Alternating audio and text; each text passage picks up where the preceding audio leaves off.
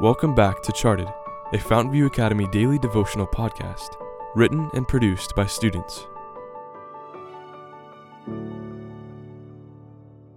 Episode 59, written by Nicholas Hold. Worth it. Do not wait to feel that you are made whole, but say, I believe it. It is so, not because I feel it, but because God has promised. Steps to Christ, page 51.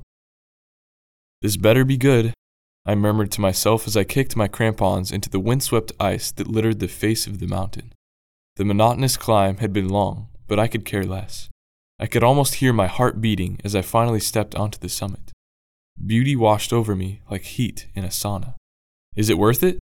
My dad's question fell faintly upon my ears. Is it ever? I internally chuckled.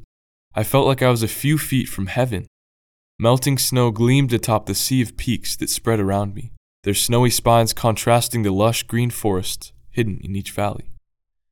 A cool breeze tickled my sweaty face as I marveled at the vast kingdom of solitude I had discovered.